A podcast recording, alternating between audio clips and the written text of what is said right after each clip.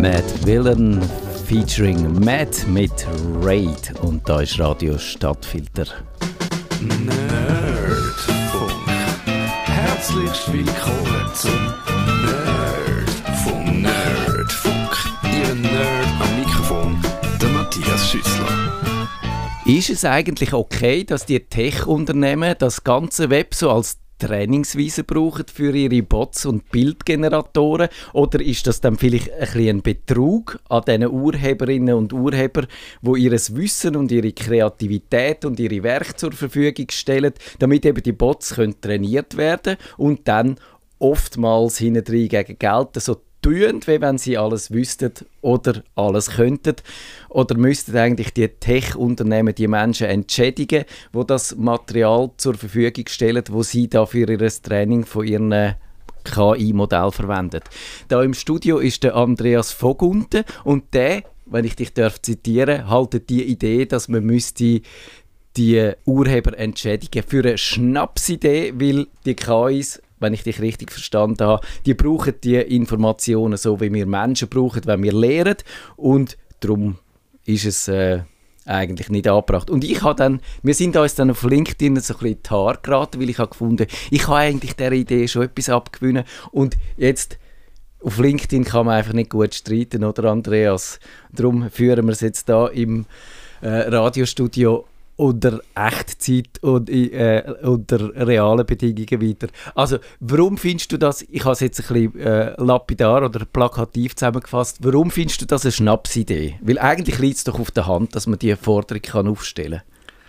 Ja, ich muss gerade schauen, wo ich am besten anfange. Also, zuerst einmal, hoi Matthias, danke, dass ich bei dir sein Gerne, und, freue mich, dass ähm, du da bist. Ich finde es äh, interessant, dass wir die Diskussion hier weiterführen Ich finde es übrigens auch lässig, dass, man eben, dass so Zeugs passiert im Netz, oder? dass man irgendwo anfängt diskutieren und dann führt man sie noch mit anders weiter. Und ich finde es das toll, dass du das da anbietest und dass wir das machen können. Jetzt, um auf deine Frage zurückzukommen, es geht eigentlich um Folgendes.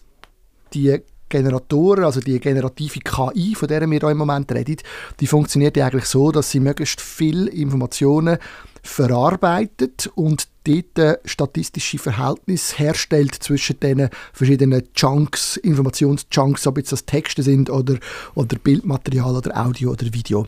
Und äh, die statistischen Daten, die dann da entstehen, die können dann wiederum dazu helfen, neue Sachen zu generieren, wo lustigerweise und interessanterweise und ich glaube für alle erstaunlicherweise tatsächlich etwas Sinnvolles erkennt. Mhm.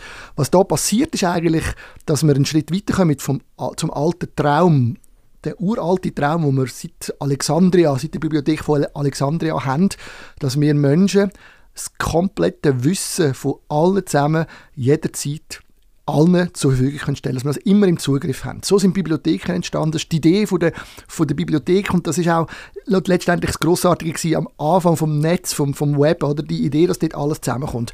Und mit dieser generativen KI gibt es jetzt wie einen neuen Aspekt, der dazukommt. Jetzt hat man, bis jetzt haben wir müssen nach Informationen suchen mit einer Suchmaschine und äh, haben dann die Informationen, die andere Leute ins Netz gestellt haben, äh, hat man die können finden und dann sich dort quasi Antworten zusammensuchen zu den Fragen, zu den persönlichen, die man hat.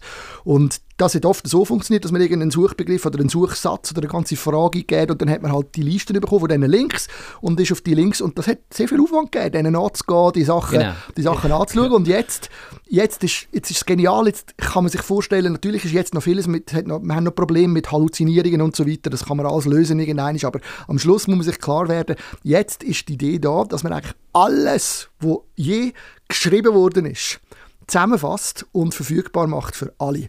Und das ist das Grossartige, oder? Oh, ja. Genau, das ist deine Vision mhm. von, von der offenen Wissensgesellschaft und vom Wissen, wo niemand besitzt und wo allen gehört. Und ich glaube, an dem Punkt sind wir uns absolut einig, weil das ist auch meine Vision. Also ich finde ich find die super toll und um dich noch schnell vorzustellen, du äh, bist das, du vertrittst das ja auch als Verleger, dass du die Idee hast, dass das Wissen möglichst offen und frei zugänglich muss sein. Du bist auch beim Verein von der digitalen Gesellschaft, die setzt sich eben ein für Offenheit, Grundrecht, Menschenrecht im Netz. Und du bezeichnest dich als linkslibertärer äh, Humanist. Und ich, ich glaube, du bist genau der Richtige zum äh, diskutieren. Und ich würde dir absolut recht geben, wenn jetzt da nicht einfach, wenn ich jetzt da nicht die, den Hang von diesen Tech-Konzernen würde sehen, wo sagen, die, die haben nicht die Wissensgemeinschaft und unser aller Nutzen im, im Sinn, und, sondern die wollen das wissen, ich sage es jetzt ein bisschen überspitzt, aber vielleicht ist es gar nicht überspitzt. Bei Google dunkt es mich, sehe ich das eigentlich. Äh, die wollen das monopolisieren, die wollen das möglichst äh, die Gatekeeper sein von dem Wissen und jeder, der davon partizipieren der muss, äh, muss ihnen irgendwie entweder Daten liefern, Geld liefern oder irgendetwas zu gut tun, dass sie noch größer und stärker und mächtiger werden. Und ich, ich glaube, das, das funktioniert für mich nicht. Und man muss irgendwie die äh, Tech-Konzerne davon abhalten, das Menschheitswissen für sich zu vereinnahmen und dann uns wieder zu verkaufen, obwohl wir es ihnen ja ursprünglich zur Verfügung gestellt haben. Und Okay, also dass, dass sie dafür zahlen wenn sie die Daten verwenden oder äh, benutzen, äh, aktiv verwerten, das ist so die einfachste Variante. Aber vielleicht gibt es eine bessere, aber warum sagen wir, fangen wir nicht mal bei der einfachsten Variante an und sagen, die müssen einfach zahlen, wenn sie etwas nehmen? Also, du hast einen ganz wichtigen Punkt gebracht und dort sind wir uns nämlich auch wieder einig. Wir müssen verhindern, dass Großkonzerne können das Wissen von dieser Welt monopolisieren und selber für sich quasi nur noch entscheiden, wer das kann nutzen und wie das kann genutzt werden. Und genau darum müssen wir beim Urheberrecht eben dafür sorgen, dass das nicht passiert. Also genau das ist der Grund, warum dass alle die Urheberrechtsrevisionen, die jetzt auch wieder wieder angezeigt werden, wegen dieser ganzen Geschichte, wird am Schluss, die sind genau für das da, damit eben Konzerne können monopolisieren. Jede Urheberrechtsrevision, die wir bis jetzt hatten, hat immer den Urheber vor der Karre gespannt, aber letztendlich Recht geschaffen, wo von den, von den Grosskonzernen können kapitalisiert und monopolisiert werden. Und wenn wir jetzt etwas verhindern müssen, dann ist es vor allem das. Das ist das Aller, Allerwichtigste. Bevor wir nachher nochmal darüber reden, sollen sie für Trainingsdaten können, müssen zahlen. Mhm. Das Allerwichtigste ist das. Die Tendenz wird die sein, dass die grossen Konzerne wie OpenAI, Google und so weiter im Einklang mit den grossen Verlagskonzernen werden verlangen, dass die generierten Inhalte, die KI-generierten Inhalte, dass die auch urheberrechtlich geschützt werden Und das wird dazu führen, dass am Schluss die komplette Kommunikation der Menschheit in den Händen von ein paar wenigen Konzernen ist. Dass bei jeder Nutzung irgendwie einer von diesen Konzernen etwas verdient. Und das ist nur möglich wegen dem Urheberrecht. Also die Monopolisierung von Wissen, entsteht erst durch das, dass man mit dem Urheberrecht eben genau so ein Monopolrecht schafft. Und dass man sagt, ja, die Urheber haben etwas davon. Das ist die grösste Farce, seit, seit wir in der Aufklärung sind, weil das stimmt einfach nicht. 99,9% der Urheber heute schon und Urheberinnen haben nichts vom Urheberrecht, außer ein paar Brosamen. Es ist immer so, dass Urheberrecht niemandem anderem hilft, als denen, die zoberst oben sind, also die am allermeisten schon sonst verdienen, die eigentlich die grossen Stars sind, jetzt bei den UrheberInnen und vor allem in den Verlagskonzernen, in welcher Branche auch immer, ob Musik, Bücher, äh, Film und so weiter. Und das sieht man überall. Darum hat man eine Konzentration, drei, vier Konzerne pro Branche. Und die sind die einzigen, die nachher in der Masse monetarisieren Und jetzt neu kommen noch Digitalkonzerne dazu, die gerne würden auch noch alle Äußerungen, die man in Zukunft macht, durch Lizenzen können monetarisieren Genau. Wir müssen genau. dagegen sein. Ja? Uff, ja das war ein super Plädoyer und ich, ich glaube, ich verstehe, wie du das meinst.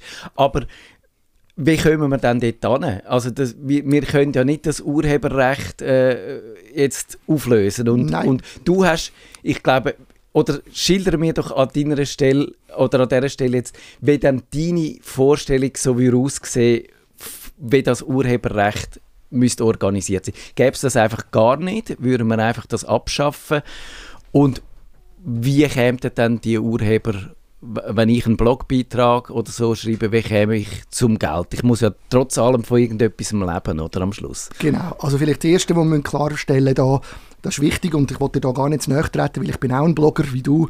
Du, wirst, du verdienst von deinen Blogbeiträgen auch jetzt kein Geld wegen dem so Urheberrecht. ja, das Urheberrecht so. bringt dir im Moment gar nichts. Oder? Und, ähm, und das ist wichtig. Ja, um deine erste Frage noch beantworten, ganz kurz. Ja, ich bin persönlich der Meinung, das Urheberrecht müssen wir eigentlich abschaffen. Also Intellectual Property is Common Property ist der Titel von meiner ja. Masterthesis und ich bin der Meinung, das Urheberrecht, es gibt gar nicht so etwas wie ein geistiges Eigentum, weil letztendlich der Kreativprozess immer ein interpersoneller Prozess ist, dass es eigentlich nichts gibt, wo nicht mit anderen zusammenhängt, mit anderen Austausch letztendlich stattgefunden hat. Selbst wenn das am Schluss bei mir rauskommt. Ich mache immer das Beispiel von Picasso. Der Pablo Picasso, wenn er alleine auf einer Insel aufgewachsen wäre und keine Kontakt hätte zu irgendwelchen anderen Kulturen, wäre seine Malerei nie bei ihm entstanden. Mhm. Sie wäre aber wahrscheinlich bei irgendjemand anderem entstanden. Man muss sich das vorstellen wie ein riesiges Netzwerk von verknüpften Hirnen über Zeit und, und, und Ort hinweg, wo natürlich mittlerweile durch die Internetvernetzung noch viel schneller und dynamischer funktioniert. Und bei irgendjemandem kommt jeweils ein Fass zum Überlaufen mit einem Tropfen, wo dann nachher das Werk rausgeht. Das merkt man auch, wenn man mit Künstlern Interviews liest von Künstlerinnen und Künstlern, die dann sagen, wenn man fragt, wie ist das entstanden? Ja, ich weiß auch nicht, das ist mir einfach zugefallen. Die Muse hat mich geküsst oder was weiß ich, oder? Der, der Malo, der zum Beispiel in den 80er Jahren einen grossen Hit hatte, ähm, weiß jetzt gerade den Namen nicht mehr, ein Pop-Hit, den ich extrem gerne gelost habe, der, schafft, der lebt seit 80 Jahren in Hamburg von der Tantieme von dem Hit und wenn man ja, ihn fragt, genau. wenn er mich fragt, wie ist das entstanden, ich heute 10 Minuten habe ich den geschrieben. und ich mag ihm das gönnen, versteht mich nicht falsch, ich mag ihm das gönnen, um das geht es überhaupt nicht, sondern es geht mir nur darum, Urheberrecht hat nichts mit der Arbeit zu tun, die man reinsteckt, sondern nur mit dem, mit dem, um, mit dem, mit dem Umverteilen pro Nutzung. Und jetzt wichtig, wie sieht die Welt ohne Urheberrecht aus? Sie sieht so aus, dass eigentlich alle Leute alle Werke jederzeit können nutzen und das würde dazu führen, dass man einen viel höheren Output an kultureller mhm. Produktion hätte und man müsste jetzt Geld anders verdienen. Anders heisst zum Beispiel das, was jetzt auch passiert, wo, wo auch Musiker und Musikerinnen machen live, anders kann Zugang heißen zu jemandem. Du könntest zum Beispiel ein, ein, äh, ein Membership machen, wo man, wo man mit dir kann über Sachen diskutieren kann, wenn du in einem bestimmten Gebiet wirklich gut bist. Weil das, was du schreibst in deinem Blog, hast nicht du alleine geschrieben. Das, was du schreibst in deinem Blog, wird auch nicht, du wirst auch nicht der Einzige sein, der zum Beispiel über irgendein Produkt etwas Nein, schreibt. leider nicht, ja. Und dann, und dann, wenn du jetzt die Generative KI dir vorstellst, wo dann das, dein, dein Text verwendet, dann verwendet sie ja alle anderen Texte auch dazu und wenn nachher irgendein Thema, ein, ein, ein Faktum quasi aus der, aus der KI generiert wird, mag das zwar sein, dass dein Beitrag einen Teil dazu beitragen hat, dass das dann so rauskommt, aber es ist halt nur ein kleiner Teil. Oder? Und, äh, und der kleine Teil zu entlöhnen, der ist mit so viel Aufwand verbunden und Restriktionen, dass am Schluss sagt, die KI-Modelle äh, nur noch funktionieren können, indem mit den grossen, von den grossen Lizenzen geschlossen werden. Und jetzt kommt etwas Wichtiges. Das führt dazu, dass die Open-Source-Modelle, die immer wichtiger werden, dass die Probleme bekommen. Und darum ist es auch interessant zu verstehen, wenn Google und OpenAI und, und Microsoft verlangen, dass sie als KI-Anbieter reguliert werden, dann müssen bei uns die Alarmglocken losgehen. Wenn ein Konzern möchte reguliert werden, dann will er nicht reguliert werden, weil es für die Gesellschaft wichtig ist, sondern weil es für den Konzern wichtig ist. Monopol. Es ist was, was Peter Thiel mal geschrieben hat. Competition is for losers. Ja. Und das ist ihre Idee, oder? Und, und, und wir, wir müssen schauen, dass Wettbewerb weiterhin besteht. Wettbewerb von den Ideen und auch Wettbewerb von den Modellen. Und die dürfen wir ja nicht einschränken, indem man so Urheberrechtsgesetze noch macht, die dazu führen, dass die gar nicht mehr entstehen können. Aber da sind wir an dem Punkt sind wir ja nicht. Wir sind nicht beim Wettbewerb von den Modellen, sondern das OpenAI ist mal da und hat plötzlich so eine Dominanz gehabt. Also wir sehen Google, wenn du das Bart anschaust, die schaffen es nicht eigentlich gegen die OpenAI anzustinken. Und da kannst du ja geschweige denn irgend... Wir beide können nicht irgendeine KI äh, aus dem Boden stampfen und dann äh, mit erwarten, dass wir können gegen OpenAI antreten können. Nein, nein, nicht, nein, nein, das ist klar. Also wir, wir können alleine können wir natürlich kein Foundation-Modell trainieren. Ja. Das ist richtig. Aber es gibt bereits jenste derige trainierte Modelle, die von anderen äh, draussen sind, zum Beispiel mhm. von Stable Diffusion, erstaunlicherweise auch von Meta. Ich muss ehrlicherweise zugeben, dass das natürlich von ihm her, von, vom Zuckerberg her, einfach ein, die letzte mögliche Strategie noch war, nachdem sie wahrscheinlich das irgendwie verpennt haben, das halt mit, halt so zu machen. Mit dem Metaversum ein bisschen aufs falsche Ja, oder einfach, weil sie gemerkt haben, das ist wahrscheinlich eine gute Möglichkeit, um den anderen als Beibisseln, wir bringen unsere, unser Modell Open Source raus, aber für die Open Source Community ist das eigentlich eine gute Sache. Und wenn du gehst schauen, man darf das nicht unterschätzen, es gibt im Moment eine unglaublich grosse Open Source LLM Community. Ja.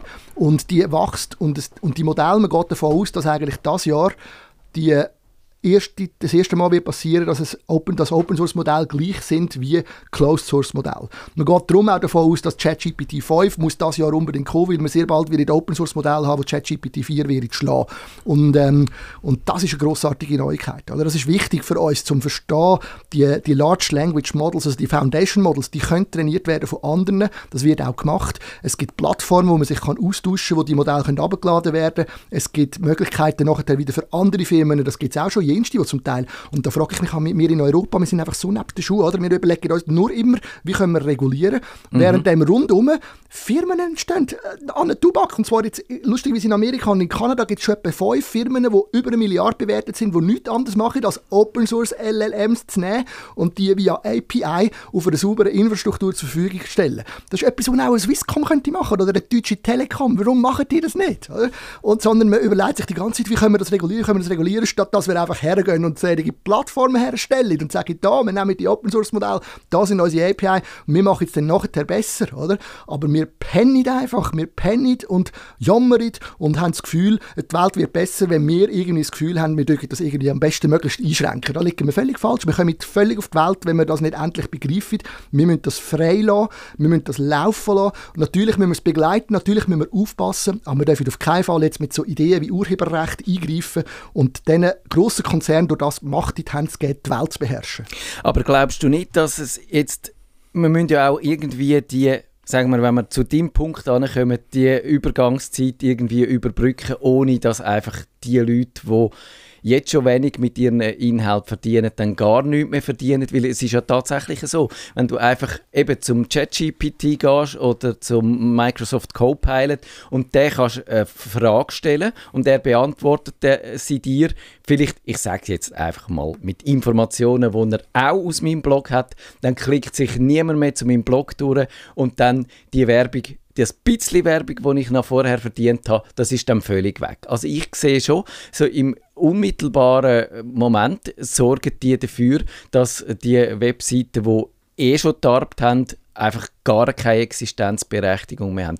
Und ich sehe da eine Gefahr von einer riesen Verarmung, dass einfach wirklich viele Leute empfinden, ja, äh, es bringt gar nichts mehr oder auch kleine Verlage finden jetzt, wenn, wenn äh, gar niemand mehr sich zu uns durchklickt und vielleicht dann mal noch ein PDF kauft, dann, dann können wir unser Geschäft einfach vergessen, dann fallen die weg. Und dass ich würde ich äh, verstehe mich nicht falsch, ich finde es nicht so eine tolle Idee, die Idee, dann wirklich diesen, OpenAIs zu sagen, los mal, wenn du jetzt halt die Information von meinem Blog geholt hast und sie nachher brauchst, musst du dafür etwas zahlen, weil sonst bricht einfach da noch die, die, die äh, Szene noch völlig auseinander und ist einfach weg am Schluss. Und wenn sie weg ist, dann ist es eine Verarmung auch aus der Sicht von dem Menschheitswissen. Und es ist, eben, wie gesagt, es ist, es ist mehr so eine, äh, Notoperation oder eine Notlösung, äh, um das mal am Leben zu halten. Mit dem kannst du auch nichts anfangen. Also ich tue zwei Sachen dazu sagen. Das eine ist, dass du schilderst, dass man, ähm, dass man, dass wenn man, wenn man keine Aussicht mehr hat auf Geld, dass dann kein Inhalt mehr entsteht. Das ist das klassische utilitaristische Argument für das Urheberrecht, wo man immer wieder herbeizieht, mhm. wo man sagt, wenn man nicht Aussicht hat auf Geld, dann macht man keine kreative Outputs. Und ähm, das ist einfach schon x-fach wieder leid. Wenn das so wäre, gäbe es keine Open-Source-Software, es gäbe die deinen Blog nicht, es gäbe die meinen Blog nicht, es gäbe die Radio Stadtfilter, Kanal K und Radio Rabi nicht, es gäbe die ganz viele Sachen nicht, wenn es darum ginge, dass man kreativen Output macht wegen Geld. Und jetzt warte noch schnell. Das heißt nicht, dass man nicht kann damit Geld verdienen kann. Das ist wie bei Open Source so auch da. Wir müssen ein neues Modell finden. Und jetzt kommt der nächste Punkt. Oder? Die Zeit, die du hast können einen Blogpost ins Netz stellen und dann ein paar Franken bekommen pro Jahr von der Werbung, die Zeit ist auch nur eine kurze Zeit her. Das hast du vorher auch nicht können, oder? Und wo wir, wo wir die neuen, wo die neuen Medien auftaucht sind, haben wir ja auch alle gesagt, ja, es ändert halt etwas, oder? Es gibt halt, es gibt halt den Kutscher nicht mehr, es gibt den Kohlenschaufel auf der Loki nicht mehr. Mhm. Und, äh, und ich würde jetzt mal behaupten, wir dürfen nie, das ist genau der Fehler, den ich glaube, wo Europa sehr oft macht. Wir denken immer von dem Anbieter her und überlegen uns, ja, aber wenn der seine Brötchen nicht mehr verkaufen kann, dann haben wir ein Problem. Oder? Aber die Welt, die tut sich nie vom Anbieter her verändern, sondern immer vom Nachfrager und von der Nachfragerin her. Oder? Und das Problem, das der Nachfrager und die Nachfragerin haben, ist, ich möchte eine Frage stellen, ich habe eine Frage an die Welt und ich möchte die Frage an die Welt so, so gut wie möglich und so schnell wie möglich beantwortet haben. Und die neue Lösung ist Generative KI, weil die ist viel besser, also mein Bedürfnis wird viel besser befriedigt und das heißt jetzt halt für die Anbieter, die bis jetzt im alten Modell Suchlisten mit 20 Links haben können existieren, die müssen jetzt einen neuen Weg suchen. So ist halt die Welt. Es mhm. ändert sich, oder? Das heißt aber, dass wir wahrscheinlich müssten jetzt aufhören, OpenAI und Microsoft brauchen und eben selber äh, so ein Open, äh, ein Open Source Modell trainieren auf unserem Computer und möglichst autark werden, was KI äh, angeht. Oder brauchst du, brauchst du OpenAI oder findest ja, du... Nein, nein, im Gegenteil. Ich bin im Moment ich bin bei, Alpha, bei all diesen zahlenden Kunden, OpenAI, Perplexity AI, Midjourney, ich nutze das Ja. alles im professionellen äh, Level, um herauszufinden, auch wie gut sind sie, wie gut funktionieren sie und bin gerne bereit, auch denen etwas zu zahlen, weil ich finde nach wie vor, sie bieten auch eine Leistung. Und ich bin da in dieser Frage überhaupt nicht verblendet ideologisch oder so, sondern ich sage mir einfach, wer mir eine gute Lieferung macht, der soll für das auch etwas bekommen. Und das ist mir eigentlich relativ egal, ob das OpenAI ist oder ein Open Source Modell. Wenn es eine gute, eine gute Lösung gibt, die auf einem Open Source Modell basiert, dann nehme ich die auch. Oder? Und jetzt ist gerade heute, heute oder gestern ist rausgekommen, dass jetzt ähm, Hugging, Hugging Face die Möglichkeit bietet, eigene Avatar und eigene Bots zu machen auf Basis von Open Source Modellen auf ihrer Plattform. Das Hugging Face ist eine lustige Plattform, die müsst ihr unbedingt ausprobieren. Da gibt's einfach, das ist so eine Experimentierwiese. Genau. Die, ist, die ist wirklich spannend. Genau. Kann, Und- ich, kann ich nur empfehlen. Und die bieten eben so Sachen an und, und es gibt noch Haufen andere und ich bin schon der Meinung, also wir müssen jetzt selber nicht, ähm, wir müssen damit experimentieren, nicht unbedingt neu eigene ganze Modelle entwickeln, das können wir nicht, für das, haben wir, das kann nicht jeder selber machen. Aber nachher mit diesen Modellen experimentieren, also das heisst, solche Modelle zu dir abladen, Sachen probieren, wie funktionieren die, äh, zum Beispiel die, die RAG-Methode, äh, wie kann ich weitere Inhalte von mir verbinden mit dem, mit dem, mit dem, mit dem grossen Language-Modell und dann quasi meine Notizen, das ist zum Beispiel etwas Geniales, was ich mir vorstelle in Zukunft, meine persönlichen Notizen verbunden mit einem lokalen LLM, wo ich nachher einfach nie mehr muss suchen in dem Sinn, sondern nur noch Fragen stellen an mich selber. Wie geil ist das denn? Oder? Aber jetzt trotzdem, was sagst du zu der Washington Post, wo sagt, oder zu der New York Times, wo sagt, wir erkennen da unsere Text wieder. Das Ding hat äh, äh, Text, wo ein normaler Leser, wenn du kommst, musst, musst zahlen, dass du hinter Paywall kommst, aber die haben die gebraucht zum Trainieren und jetzt geben die äh, verkaufen die Dienstleistung und geben unsere äh, erarbeiteten Sachen aus. Oder noch verreckter ja bei diesen Künstlern, die sagen, ich sehe da mit Journey, äh, ich erkenne meine, meine Kunst aus dem Netz und die wird jetzt da, die Midjourney musst zahlen, wenn du es anständig brauchen die kommen Geld über und ich habe null dafür. Hast du äh, Empathie für die Leute oder was sagst du denen, wenn sie sagen, ich will, mir ist deine Vision in Ehre, aber ich will für diese Leistung entlöhnt werden. Was sagst du so jemandem? Genau, also vielleicht, ich habe natürlich Empathie für alle Menschen, ich bin Humanist, oder? Genau. Also von dem her, grundsätzlich, klar bin ich, bin ich, bin, kann ich verstehen, dass man das so sieht. Was ich zwar nicht ganz kann verstehen, ist oft begründet, ist im Urheberrecht immer wieder so, oder? Es ist gerade auch wieder lustigerweise im deutschsprachigen Raum vor allem und bei den Franzosen noch ein bisschen, oder? Dass wir zum Beispiel, sieht an der Creative Commons Lizenzen, wir im europäischen Raum, wir nutzen oft eine Non-Commercial Lizenz bei Creative Commons. Also wir finden oft, ich gebe das zwar frei, aber es darf niemand darf mit dem Geld Ja. verdienen. Oder? Und das ist zum Beispiel etwas, was ich nicht verstehe und nicht kann nachvollziehen kann. Weil ich sage mir immer, wenn ich mein Werk nicht kann monetarisieren und es irgendjemand anderes aber kann, dann hat er mir ja nichts weggenommen, Ja. sondern die andere Person hat einfach offenbar etwas geschafft, was ich nicht geschafft habe. Aber ich glaube, da bist du äh, weniger besitzergreifend wie viele andere, die finden, äh, äh, eben ich, ich habe etwas gemacht und ich will ich, ich schaffe das einfach nicht, den Kontrollverlust, das völlig frei zu geben. Oder? Genau, aber das hat mit, dem, das hat mit, dem, mit, der, mit der strukturellen Verankerung von dieser abstrusen Idee vom geistigen Eigentum zu tun. Oder? Das hat damit zu tun, dass du glaubst, dass der Blogpost, den du geschrieben hast, dass das dein Eigentum ist. Oder? Und wenn du dich von dem würdest loslösen können, indem dass du dir sagst, ich habe es zwar geschrieben, aus mir ist es rausgekommen, aber es ist nicht mein Eigentum, sondern es ist unser aller Eigentum, dann hättest du kein Problem damit. Aber dann finde ich doch, der jetzt, der Geistesblick oder die Anekdote, wo, wo ich jetzt da reingebracht habe und wo jetzt aus dem Blogpost, wo vielleicht sonst einen mittelmäßigen Blogpost gemacht hätte, einen genialen Blogpost gemacht. Das ist, die ist aus meinem Kopf und die hat mit meinem Leben zu tun. Da habe ich einmal müssen, ich gebe jetzt den leidenden Künstler, oder, wo hat müssen, äh, durch seine zuerst ganz schlimme Sachen erleben, dass er seine Kunst hat sich können in die Höhe aufstellen. Ich, ich habe gelitten für meine Kunst, also will ich jetzt auch etwas für meine Kunst. Und ich will zumindest bestimmen, wer was damit darf machen. Und nein, irgendein Nazi darf nicht mit meinem Motiv auf seiner Flagge rumlaufen, wenn er äh, gegen Ausländer hetzt. Das wäre dann zum Beispiel auch noch etwas, wo in diesen Kontrollbereich fallen würde vielleicht. Ja, ja, das ist definitiv auch eines der schlagenden Argumente, die immer kommt. Oder? Wenn, wenn der Nazi das nimmt, das ja. natürlich nicht. Oder? Und, äh, und ich verstehe auch das das verstehe ich, aber es hat auch alles hängt mit dem zusammen, mit dem Irrglauben, dass das, was du produziert hast, dass das dir alleine gehört. Oder das Deine ist nicht dir alleine. Das ist wichtig zu verstehen. Das ist übrigens auch sonst, interessanterweise sonst in der aber Welt, du sonst in der Welt akzeptieren wir das. Also zum Beispiel, wenn du ein Haus hast, das dir gehört, das Haus gehört ganz alleine dir. Du hast es alleine gekauft, es ist mit deinem Geld, du hast es erwirtschaftet und trotzdem, oder, hast du nicht die komplette Kontrolle über das Haus. Du kannst zum Beispiel nicht einfach eine geile Farbe herstreichen. Da kommt der Denkmalschutz, da kommt der, kommt der Ortsbildschutz, da kommen die Nachbarn und so weiter, obwohl das dein Haus ist. Und man akzeptiert bei ganz vielen Eigentumstexten oder Eigentumselementen akzeptieren wir, dass wir nicht eine hundertprozentige Kontrolle haben. Und beim Urheberrecht, dort haben wir das Gefühl, alles, was aus meinem Kopf rausbrünzelt, ist nachher mehr. Und ja. vielleicht noch wichtig, du hast vorhin etwas Wichtiges gesagt, du hast gesagt, du hast den Text gemacht, das ist in deinem Kopf passiert, ja. oder? Ich frage dich dann, wer bist denn das du? Also wie ist denn das entstanden? Was macht denn das aus? Also warum bist du das? Weil letztendlich ist das, was in deinem Kopf ist, das bist ja nicht einfach du, weil hast du auch geschenkt bekommen von allen anderen rundherum. Dass überhaupt etwas in deinem Kopf ist, ist da, weil ich zum Beispiel mit dir jetzt rede oder?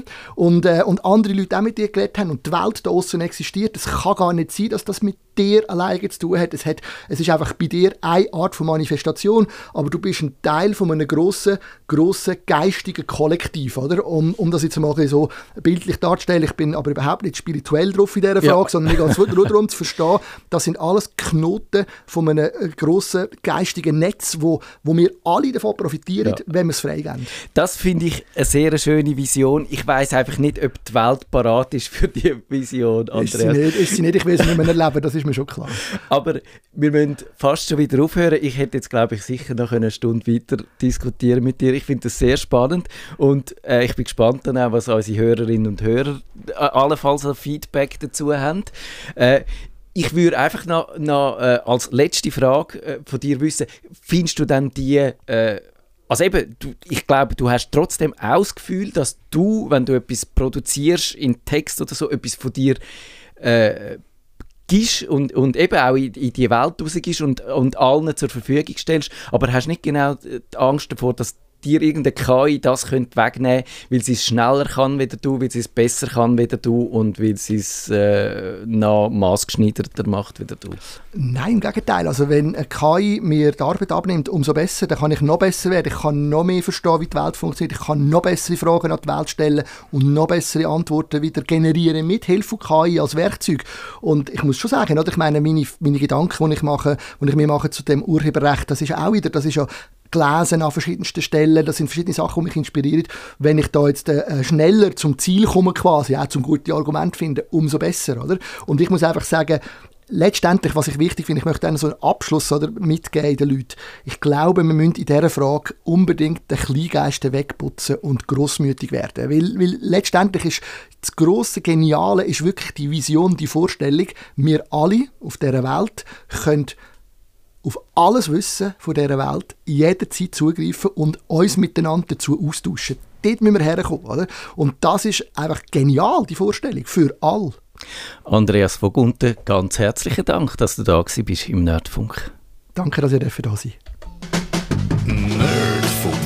Wenn ihr den Nerdfunk zu wenig nerdig seid, reklamiert sie auf nerdfunk.stadtfinder.ch. Nerd